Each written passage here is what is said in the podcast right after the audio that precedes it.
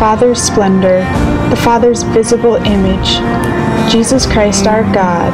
Prince of Peace, enable us, Lord, to reach the end of this luminous feast in peace. May we celebrate your glorious birth, and the Father who sent you to redeem us, and your Spirit, the giver of life, now and forever, age after age.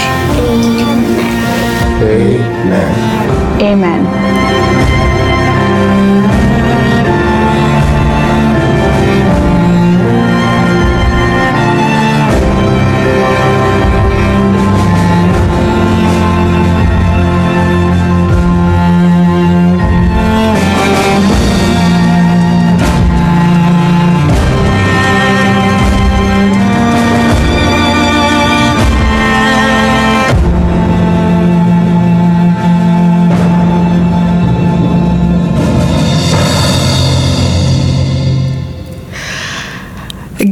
morning, Woodland Hills. Welcome to our online gathering today.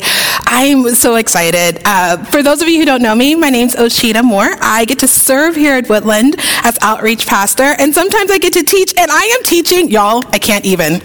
I am teaching about my two favorite peacemakers this morning during Advent season, Mary and Elizabeth, and I am just, I, I'm bursting with excitement. I cannot wait for you to join me in scripture today.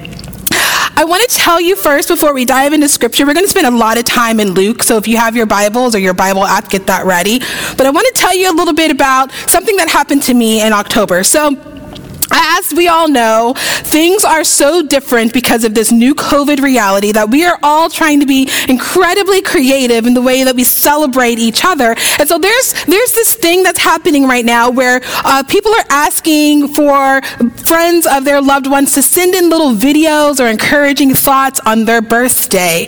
And I was puttering around on Facebook like you do these days, and I received a message from my friend Hillary, and she said, "Hey, Jenna, her sister, is turning 40 this year, and we are collecting videos and blessings and encouragement from some of her best friends over the course of her life. And she loved you so much when you two spent time in Boston. Would you please send like a, a two minute video about Jenna? And, you know, I'm sure, like, if you are a kind, loving, wonderful person, you would say, yes, absolutely. I am not always kind and loving and wonderful because in that moment, I really didn't know if I had anything to share about Jenna. Not because Jenna isn't amazing, but she is, but because during my time in Boston, no matter how close we were as friends, I always kind of felt a little bit insecure. Like, why is this girl even my friend?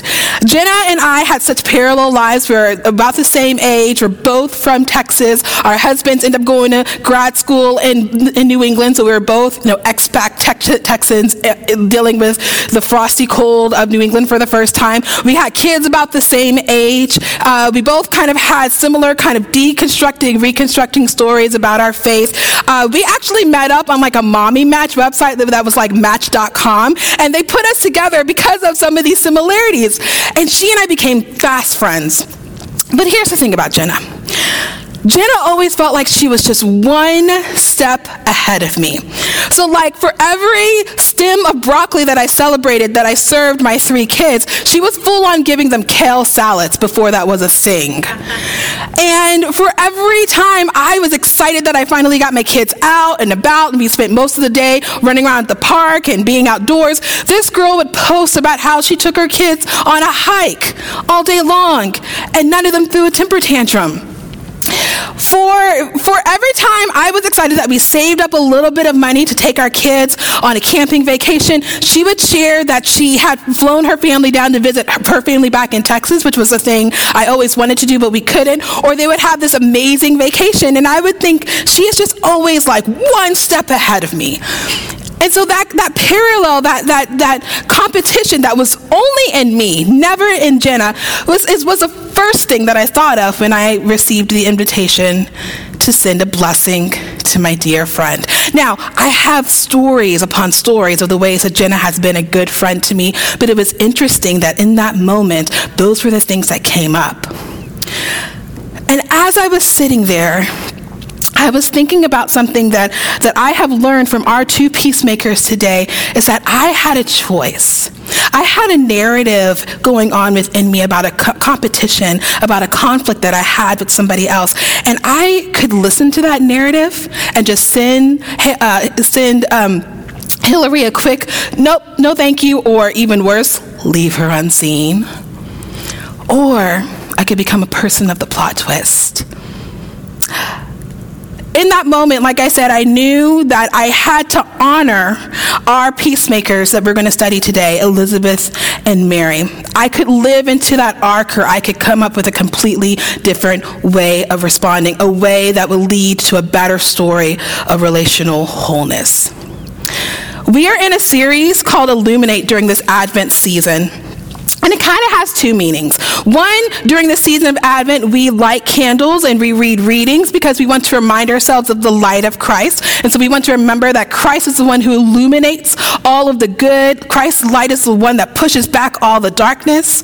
But we also are na- we've also named this sermon series Illuminate because we want to invite the Holy Spirit to illuminate within us any of those areas where we are not fully living into our kingdom values. And over Advent season, we think about four kingdom values that are deeply important to our spiritual formation. We think of hope and peace, joy and love. And so today we are going to ask ourselves this question How does the story of Emmanuel, Jesus, the Prince of Peace, allow us to live into that kingdom value of peace? What does it look like for us to participate in the peacemaking work of Jesus? And how do we see that in two women, like I said, my favorites, Mary and Elizabeth? But before we do that, will you join me in a word of prayer? Jesus, our Prince of Peace, you bring us peace when we feel out of sorts you bring us peace when we feel disconnected from ourselves and our true identity. You bring us peace in our relationships with each other. You bring us peace in our relationship with you and the Father. You are our Prince of Peace, and not a surface peace, but a deep, lasting, sustaining, flourishing peace. So, Jesus, I ask for, for right now, wherever my friends are in their, in their journey of becoming a peacemaker for themselves or for others, that you rush in and that you give them a vision for what peace, that deep, lasting, sustaining peace looks like in their lives. Lord, let the example of Mary and Elizabeth inspire us to be people of a plot twist of peace. And let the words of my mouth and the meditations of my heart be pleasing to you, Lord. Amen. Now, how many of you, as I was describing my interaction, uh, the way I was thinking about my relationship with Jenna, how many of you guys kind of squirmed a little bit? Like maybe you have that same sort of kind of internal dialogue that goes on when you encounter somebody who just maybe rubs you the wrong way or who you have already decided is maybe your enemy or that you don't agree with for whatever reason, maybe their personality, maybe their life choices. Is there like a coworker that you have to go into work with and see, and they're not wearing a mask, and that makes you so frustrated, or they're wearing a mask, and that makes you so frustrated? And so you start to have a story within yourself about who they are and what they believe. Are you somebody that, that feels like you're always struggling and striving and hustling and strategizing on how to be successful? And then there's somebody that just comes and breezes right past, and they seem to get everything you've always wanted. Is there maybe a dear friend who you've drifted away from, and now you look back over the whole of your relationship and you remember only the bad and none of the good? I think in this world we're encouraged to embrace these kind of conflict stories, this kind of drama, and we're also encouraged to create the arbitrary category of us and them and this is what I wrestled with as I was sitting there alone, thinking about what am I going to say about Jenna? What can I honestly say in this moment that doesn't feel like me being fake? What do I have two minutes of good to share? Had I not spent so much time studying Mary and Elizabeth, had they not been my favorite ones to come back to every Advent after every Advent? Like I said last week, y'all, Advent is my favorite. If these two women were not models for me in scripture, then I probably would not have turned to a good story or thought of anything good to say about Jenna. But what I did end up doing was thinking, what is a peacemaking story within myself that I have to deal with so that I can speak a blessing over Jenna? And I came up with like three minutes worth of stuff. I always go long. I promise I won't do that today. Because of Mary and Elizabeth's example and the work of the Holy Spirit to reveal to us what it truly means to look like Jesus, our Prince of Peace, this Advent season, we too can become people of a plot twist of peace.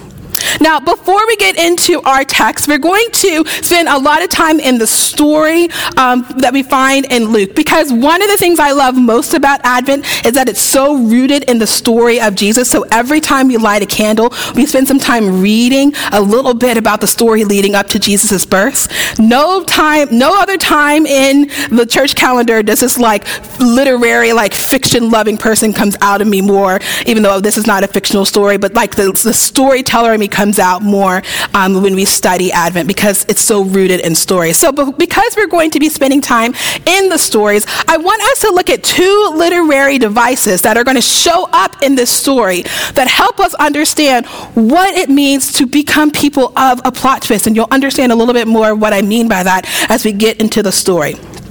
Now, first, I want us to understand the idea of a plot twist. So many of us, I think we already get it, but a plot twist is a radical change in the expected direction or outcome of the plot. So, like, think. Should I ruin it for you guys? it's, it's been 20 years. I think I'm going to ruin it for you. The Sixth Sense, like he sees dead people. Well, Bruce Willis has been dead the whole time. And that's a plot twist that we find out at the end. And once we find that out at the end, everything about the movie starts to make sense to us because of that one little piece of information. Um, plot twists are common practice used in narration to kind of help keep the interest of the of the audience, and it's usually like a big surprise revelation. So I want you to take note of the idea of a plot twist. The other thing I wanted to take note of is the idea of foreshadowing, and that is basically little bits and pieces of information that we see throughout the story that then becomes really relevant towards the end. And so we see we see something and, and we think, okay, that that that that's weird. Why did that happen? Let me let me remember that. And and it's actually pointing to something that's going to happen in the end. I want us to think about okay, so we think about plot twists, and now we're understanding the literary device of foreshadowing. There's a type of plot twist that we see in Mary and Elizabeth's story that is really important for us to understand before we dive into it. So, one type of plot twist is called anagnorisis. And an anagnorisis is a, a moment in the story when a character or the audience makes a critical discovery. The critical discovery could be about the nature of reality, or the character's true identity, or the true identity of another character in which the character in relationship or ha- has a radical change that then affects the plot. So, an example of anagnorisis that we already see in scripture is when um, when Mary goes to the tomb as she is prepared to care for the body of Jesus. And she gets to the tomb and the, and the, and the stone is rolled away and his body is not there. And she's looking around and she's starting to, she's starting to become afraid and anxious and deeply saddened because her Lord is not there. And she looks and she sees who she thinks is the gardener. And she begins to plead to the gardener, like, where have you taken him? I will go, t- I will go get him. And then the gardener, who's Jesus, says her name. That is an example of anagnorisis. It's an example of some piece of information or some revelation that completely changes the course of the story because what happens now? Mary is no longer caring for the body of Jesus. She goes back to proclaim this good news to the disciples. Some cl- a classic example of anagnorisis is found in Oedipus Rex. So all through Oedipus Rex, um, he has received a, an oracle that says that he is going to uh, marry his mother and kill his father. And so the whole of the play, he is trying so hard to not live into that that that uh, oracle, that prophecy. And through a course of events, he actually ends up killing his father and marrying his mother. That's a huge plot twist because through the whole of it, we're, we're watching him do everything he can to prevent that from happening, and yet it still happens. Plot twist by way of revelation. He could not get away from this prophecy. A modern example outside of The Sixth Sense of Anagnorisis um, is a YA book that turned into a movie that uh, my daughter and I watched together and read together. It's been out for a little while, so I'm going to spoil it for you. I'm sorry if you're in the middle of reading it. I, I guess plug your ears for the next two minutes. So in, a, in everything, everything, it's a it's a book about a young woman named Maddie, and Maddie starts at the beginning of the, the book. You find out that Maddie has always been in her home. She has been she has been told, and she has had evidence from doctors that says that she has a rare autoimmune disease and that she cannot leave her home. And her home is a very sterile environment. She her everything is clean. She has to walk when her when people come into her home. They have to take her their clothes off and wash their clothes and change their clothes. They have to wash their hands. They have to leave their shoes at the door. They come in. They wash their hands often while they're around her. It feels like our current reality. And so her whole life is this very sterile, very protective life. And her mother, who is a doctor, who whom she trusts implicitly, who's the only other person outside of her, like her nanny slash nurse that she spends time with, has reinforced that yes, you're sick. Like you had a horrible experience when you were a baby, and, and I was told that it's best for you to stay home. And and so her whole life, until she's 17, she believes that she is sick. Well, she starts she meets her neighbor a next door neighbor a boy moves in and they start to interact with each other um, through their windows. They start to they start to leave little messages for each other and then they start to text each other.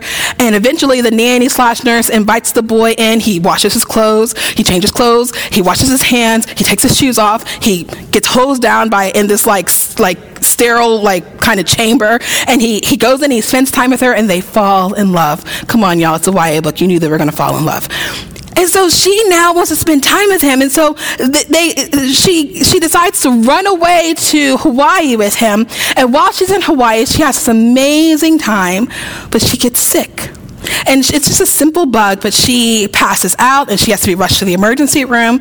She gets cared for by doctors in Hawaii. Her mom gets her, brings her back.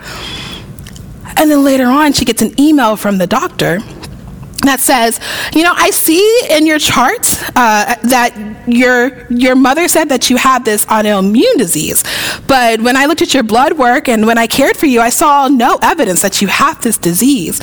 Tell me where did you who did you see and point me to the doctors who told you this because from where I'm looking, from where I'm standing, you are a healthy 17 18 year old woman, you have a very, very weakened immune system, as if you, you have the immune system as if you were a baby, which is why you reacted so terribly to this virus. But I don't think you have this disease. And what we find out, the anagnorisis, the plot twist moment, is that the terrible thing that happened to the little girl was not never happened to the little girl. It happened to the mother. When when when maddie was a baby her her father and her brother were killed in a car accident.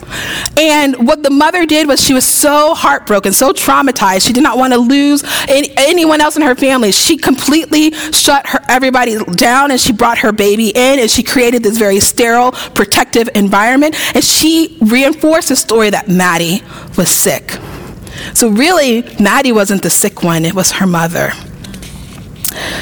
That twist ending uh, was also, there was also foreshadowing in, in, uh, in uh, everything, everything, because you start to see little things about Maddie and about the way she interacts with other people who say they ha- who, ha- who actually have the disease. You start to see kind of like things in the, in the mom or the way the mom talks, and you start to wonder is this really true? Is she really sick? So now that we kind of understand how these two literary devices work together, thank you for coming to Osheta's literary moment. We are now going to dive into our text and we're going to look for anagnorisis, we're going to look for a potential plot twist, and we're going to look for foreshadowing. But before we do that, before we get into the, the encounter between Mary and Elizabeth, you need some backstory about both of these women. So first we're going to start in Luke 1 5 through 15, and I'm going to read the passage for us. So, in the time of Herod, king of Judea, there was a priest named Zechariah who belonged to the priestly division of Abijah. His wife Elizabeth was also a descendant of Aaron. Both of them were righteous in the sight of God, observing all the Lord's commands and decrees blamelessly. But they were childless because Elizabeth was not able to conceive, and they were both very old. Once, when Zechariah's division was on duty and he was serving as priest before God, he was chosen by Lot, according to the custom of the priesthood, to go into the temple of the Lord and burn incense. And when the time for burning incense came, all the assembled worshippers were praying outside. Then an angel of the Lord appeared to him, standing at the right side of the altar of incense. When Zechariah saw him, he was startled and gripped with fear. But the angel said to him, Do not be afraid, Zechariah. Your prayer has been heard. Your wife Elizabeth will bear you a son, and you will call him John. He will be a joy and a delight to you, and many will rejoice because of his birth. For he will be great in the sight of the Lord. He is never to take wine or other fermented drink, and he will be filled with the Holy Spirit even before he is born. When his time of service was completed, he returned home. And after this, his wife Elizabeth became pregnant and for five months remained in seclusion. Keep that in your mind. The Lord has done this for me, she said. In these days, he has shown his favor and taken away my disgrace among the people. Okay, so a few things that you need to know about Elizabeth. Okay, so Elizabeth, she's roughly about 60 years old when she, when she is, becomes pregnant with John. She is from the priestly line of Aaron, who was the elder brother of Moses. She was, a, she was from a family committed to Yahweh. She was a descendant from a line of people who actually crossed the Red Sea and entered the promised land. What a legacy. She herself was committed to Yahweh, and she still was childless, which brings me a little bit of comfort as a perfectionist, to be honest, who's always trying to get things right. And it's a good reminder that sometimes things just don't go our way, and it's not because of anything we did or didn't do. And it's important for us to understand what being childless meant for a woman of Elizabeth's stature and her age. You see, being childless in, in this time would signal to your community that you have somehow been forgotten by God or you have angered God.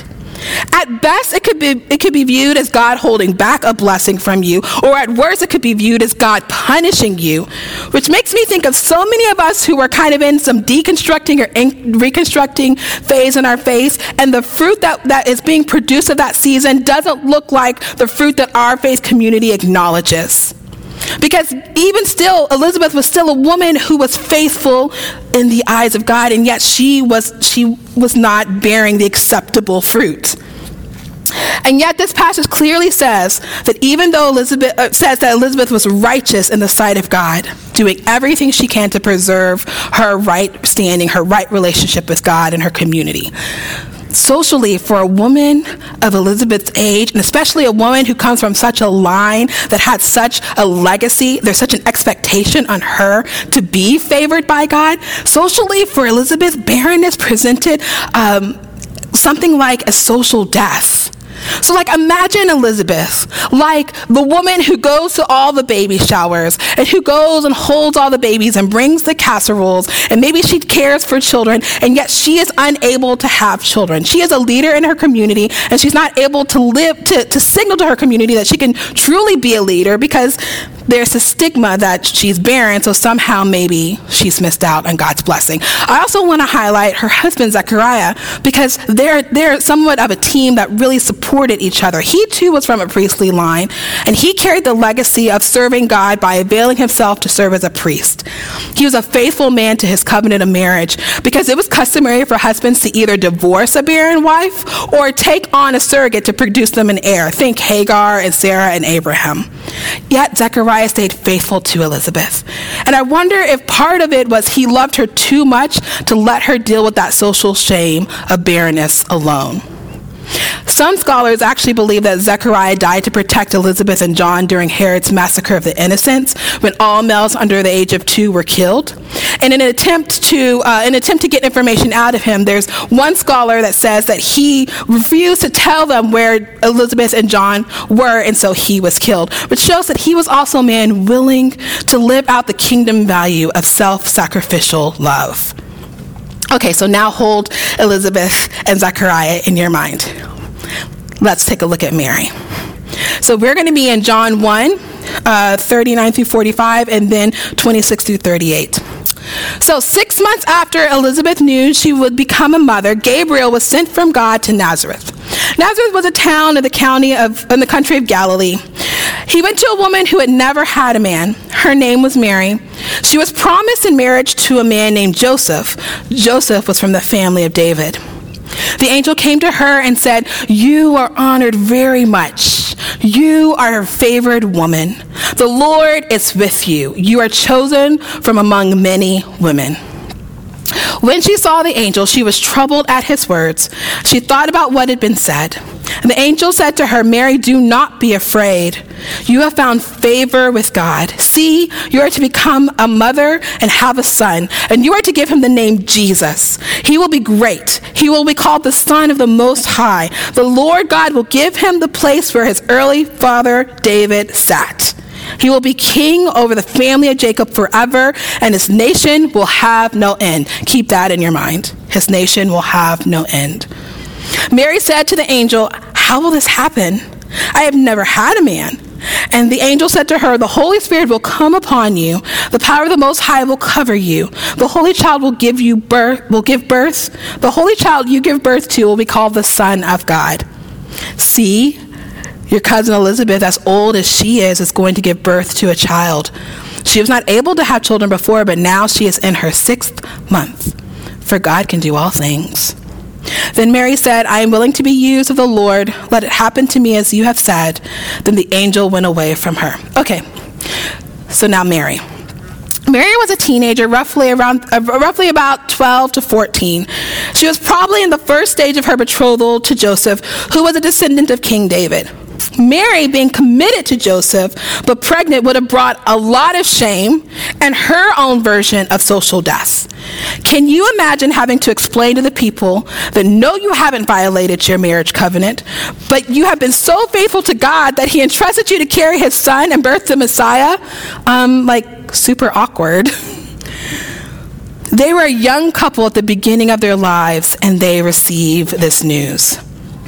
Now, the reason why I wanted to tell these two stories is because when ancient listeners would hear this story, when ancient readers would come upon this story, it would automatically connect them to things that they have already read in Scripture. Because these two stories of these two women have all the elements of what's called the birth of a hero narrative in ancient literature.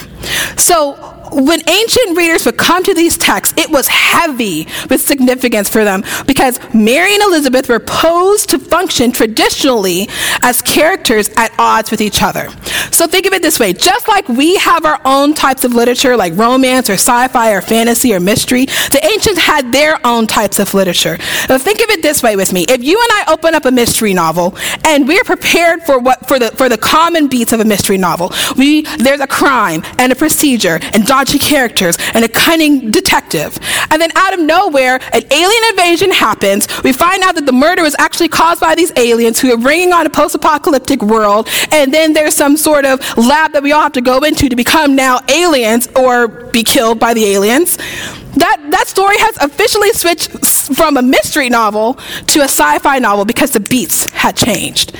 When an ancient reader would come to this, they were prepared for the certain type of beats.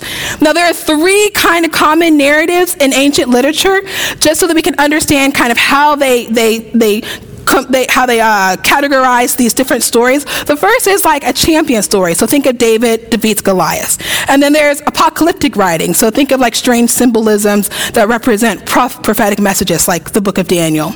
And then there's this one, the birth of a hero story. So think of Jacob and Esau, or Isaac and Ishmael. Now, what did, both, what did all four of these men have in common? They both had mothers. One of them was dealing with infertility in some way, shape, or form. And both of these men end up being at odds with each other. So the ancient readers, when they hear about Elizabeth and Mary, what are they prepared for? These two women and their children to be at odds with each other. They basically were like, oh, what's going to go down? And the stakes were even higher because now we brought in the, the concept, the idea of the Messiah. So, this scenario, as we're watching it, we're prepared, or as ancient readers are watching it, they're prepared for things to, happen a certain way. But nobody expected the plot twist of Jesus. Jesus, who so radiantly re- reflected peace and love. Jesus, whose very presence was shalom in utero, influenced Elizabeth to and John to as they came in contact with him to not only be joyful but people of peace and radical hospitality. See, Elizabeth did not address Mary as Mary came to visit her with anxiety or envy. We're going to see that Elizabeth addressed and received Mary in a different way. So now let's continue on in our text, Luke 39 through 45. So at that time, Mary got ready and hurried to a town in the, in the hill country of Judea, where she encountered Zechariah's home and greeted Elizabeth. When Elizabeth heard Mary's greeting, the baby leaped in her womb. And Elizabeth was filled with the Holy Spirit. And in a loud voice, she exclaimed, Blessed are you among women, and blessed is the child you will bear. But why am I so favored that the mother of my Lord should come to me? As soon as the sound of your greeting reached, the, reached my ears, the baby in my womb leaped for joy. Blessed is she who has believed that the Lord will fulfill his promises to her. Y'all, y'all, this is huge. Mary, from her stature and her situation and her age, full of fear and anxiety, rushes to her cousin maybe even prepared for some sort of shunning or rejection, but she doesn't receive that. Elizabeth responds with radical hospitality, radical love, and she starts to speak this blessing and story over Mary that is so different than what any of the readers coming to this text would have expected. Plot twist, she chose blessing. She chose peace. She chose to change the narrative of the story in that moment. How often do we give in to the narratives that we already have about somebody and then we start, it's almost self fulfilling prophecy. We have a narrative of conflict, we engage with that person, and all of a sudden the conflict just starts rolling. What if we're the ones that, when we recognize that we have a narrative of conflict, we're the ones that speak peace first? That we're the ones to speak blessing first. That we're the ones that begin to de escalate that conflict by escalating the goodness and belovedness of the person that we are interacting with. You see, because of Jesus, our Prince of Peace, our peacemaking King, Elizabeth was inspired to speak blessing over Mary. And this does something even better than, than, than, than uh, connection and solidarity with her, with her cousin who's also pregnant in this miraculous way. This unleashes something in Mary. Now, Right now, my husband is preaching about the Magnificat, which is the song that Mary sings. And I'm so jealous because all I want to do is like pull this chair here and sit down and go line by line with you guys about the Magnificat. Because what Elizabeth, what her blessing unleashes and inspires in Mary is a prayer and a song and a magnification of the character of God, the mission of God, and the kingdom of God that she proclaims that has now become an indelible and an important part of our spiritual formation. This is a precious song to our Catholic brothers and sisters. And so I want to share with you this thought from Sister Sister Elizabeth Johnson, a Roman Catholic theologian, she says of the Magnificat, which is the song that Mary sings, the Magnificat is a revolutionary song of salvation whose political, economic, and social dimensions cannot be blunted. People in need of, in every society hear a blessing in this canticle. The battered woman, the single parent without resources, those without food on the table or without even a table, the homeless family, the young abandoned to their own devices, the old who are discarded, all are encompassed in the hope Mary proclaims. The truth in the Magnificat is such good news to people living under oppressive regimes that it was banned from being sung or posted in India under British rule. In, in 1980s, it was banned in Guatemala. Um, the mothers, the Plaza de Mayo, um, whose children all disappeared during the Dirty War, they were not allowed to sing or post the Magnificat anywhere. There is something about the incoming kingdom of God and the, the shalom of the kingdom of God, the rightness, the justice, the making things new and whole and beautiful again that is so offensive to regimes of this world that, that strive and live on, under oppression that they, didn't, they don't even want Mary's song that reveals this kingdom to them to be spoken in the mouths of their citizens. My favorite thought from Bonhoeffer before we read Mary's Magnificat is that the Song of Mary is the oldest Advent hymn. It is at once the most passionate, the wildest, one might even say the most revolutionary Advent hymn ever sung. This is not the gentle, tender, dreamy Mary whom we sometimes see in paintings, or that we sometimes, this is Osheta, not Bonhoeffer, that we sometimes say, Mary, did you know? She knew, y'all. She knew. Back to Bonhoeffer. This song has none of the sweet, nostalgic, or even playful tones of some of our Christmas carols. It is instead a hard, strong, inexorable song about the power of God and the powerlessness of humankind. So, y'all want to know what Mary said? okay, it's so good. And I, I just want to go line by line, but we're going to go there. Okay, so Mary's Magnificat. It'll be on the screen in front of you. So Mary says, My soul magnifies the Lord, and my spirit rejoices in God, my Savior. For God has looked with favor on the lowliness of the Almighty's servant. Surely from now on all generations will call me blessed, for the mighty one has done great things for me. And holy is God's name. God's mercy is for those who fear God from generation to generation. God has shown strength with God's arm. God has scattered the proud in the thoughts of their hearts. God has brought down the powerful from their thrones and lifted up the lowly. God has filled the hungry with good things and sent the rich away empty. God has helped servant Israel in remembrance of God's mercy according to the promise God made to our ancestors, to Abraham and his descendants forever. Mary proclaimed the kingdom of God had come. She reveals the true character of God and she models us a submission to the way of the Lord. And part of it is because of what Elizabeth spoke first. That she, that Elizabeth going first and offering a blessing inspired Mary to sing this blessing. And I just wonder, what good words can we say to others that would inspire good words to flow out of them? So this Advent, I want to encourage us to be like Mary and Elizabeth, people of the plot twist. Now, how do we do that practically? The first thing that we see in Mary Elizabeth's story is that peacemaking is a choice we make every day, even when it seems like everything is falling apart. I do not think that Lord would have entrusted John the Baptist, the man who would proclaim the Messiah and prepare people's hearts for him, to Elizabeth unless she was a woman who was faithful even in hard times. I think the Lord knew that even in her pain, even as she struggled with stories about her worth and her identity as related to her barrenness, she would not give up on God. And she would honor him with her actions. If we are going to be people of the plot twist, then we need to be people that make the decision first. I also want to go back to this foreshadowing because I'm curious about the five months Elizabeth spent in seclusion. Did y'all catch that? Look, I have been deep in book writing and processing um, some hard trauma around race. And several times since George Floyd's death, I've had to get away from my everyday life, from the people who need me and expect things from me, to do the hard internal work with the Lord about my core identity and my calling. Choosing to be a peacemaker in conversations about race has been one of the hardest things the Lord has asked me to do. But in order to do it, I need a time of seclusion for God to heal some of that trauma and some of those narratives that I believe about myself as a black woman in this current racially charged moment. And I wonder if this is the same for Elizabeth.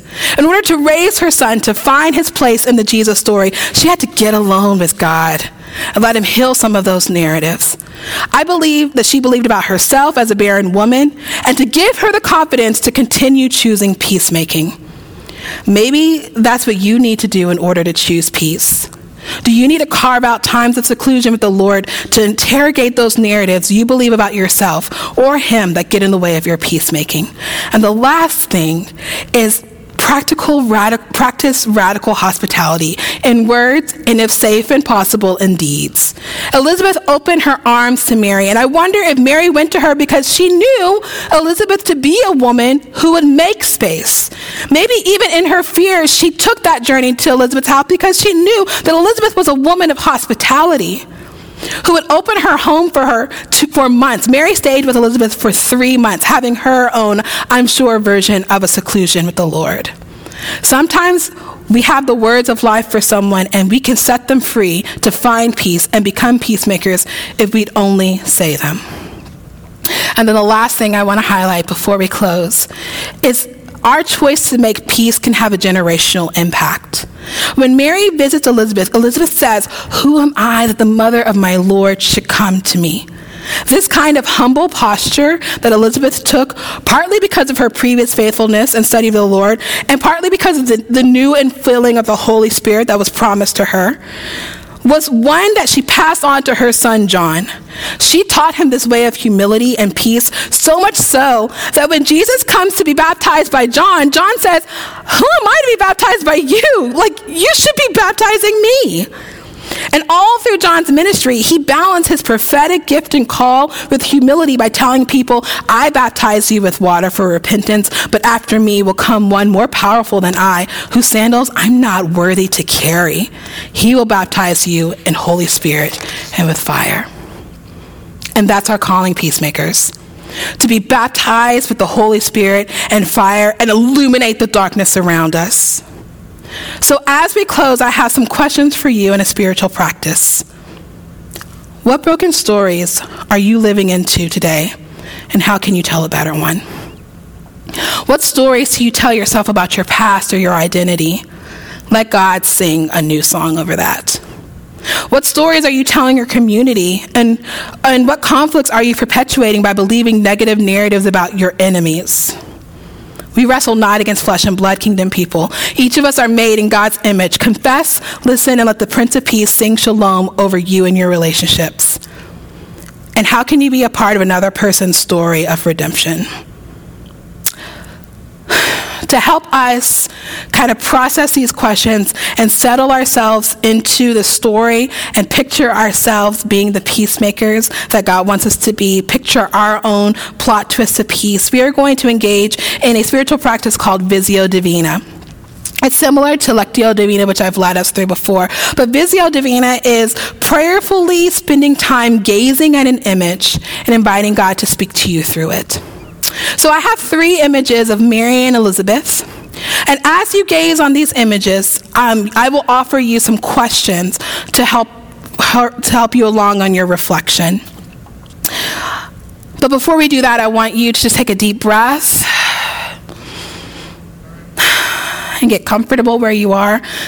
Be aware of your body.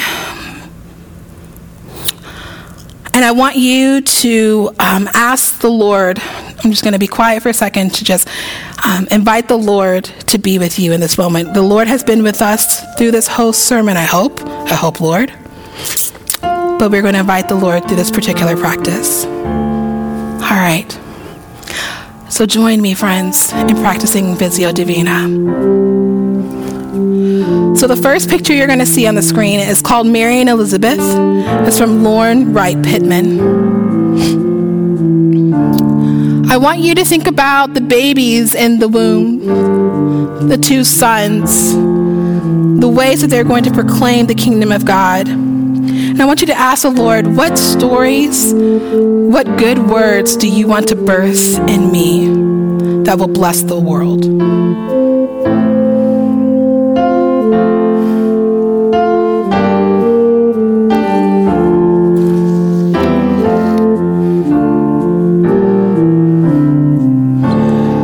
Second picture is Jump for Joy by Mary and Elizabeth. As you look at this picture, where would you place yourself? I want you to think about a time where you were incandescently happy, where the joy of the Lord was truly your strength. I want you to take yourself there. I want you to offer gratitude to God for that moment. Maybe write that down as things feel hard in the upcoming weeks. Come back to that story, that moment.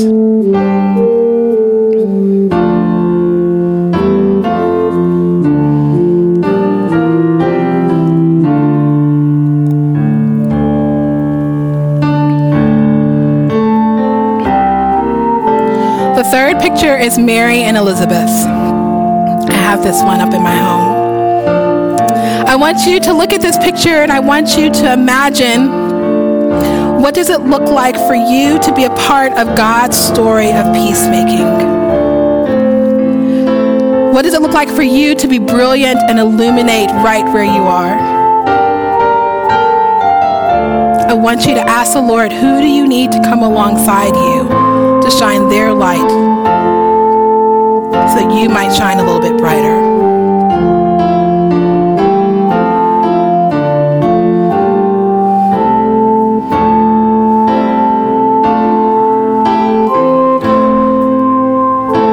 Last thing I want you to think about as you're looking at Mary and Elizabeth, I want you to think about the legacies that these women come from and that they have. Who has been a spiritual parent to you that have proclaimed belovedness, sonship, daughtership over you? It could be your actual parent or a spiritual parent. Reflect on that.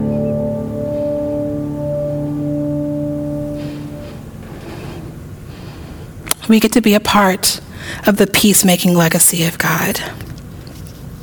So now do you guys know why I love Mary and Elizabeth so much? They embodied the love and confidence of a kingdom person, and the world was forever changed because they submitted to the Prince of Peace and told a better story. The kingdom of God kissed the world in a profound way the day that Mary and Elizabeth encountered each other. And the kingdom of God kisses the world in a profound way when we choose to be peacemakers. We exist, Woodland exists to be the kingdom of God here in our community, and wherever you are watching, you as a peacemaker, you get to reflect the kingdom of God right where you are. So be a person of the plot twist. Now, if this sermon brought up anything in you that you want to process a little bit more, you have some more questions about, there's a couple of places because we are learning to love together. We're a community of eggheads who, lear- who love to, to learn and talk about things with each other. So there are a couple places where you can kind of go deeper. The first is gathering groups, and the times for those are on the website, so go over there and check it out and plan to join one this week. And then the other is the Musecast, which airs on Tuesdays at 4 p.m. Um, you're going to get to see Shauna, um, Boren and Dan Kent and myself, and we're going to go deeper into maybe some of the things I didn't get to talk about because, y'all, I have so many words about this. Um, but that's a place for you to come to. And then finally, friends, Every time we encounter the Lord, He illuminates something in us that we need to process a little bit more. And if that's your, the case for you, there are prayer ministers available right after the service, um, and they would love to pray over you, to be maybe the first one to speak a blessing and good word over you. So avail yourself to our prayer time. So go in peace, friends, to love and serve the Lord and to be a person of the plot twist of peace right where you are. Amen.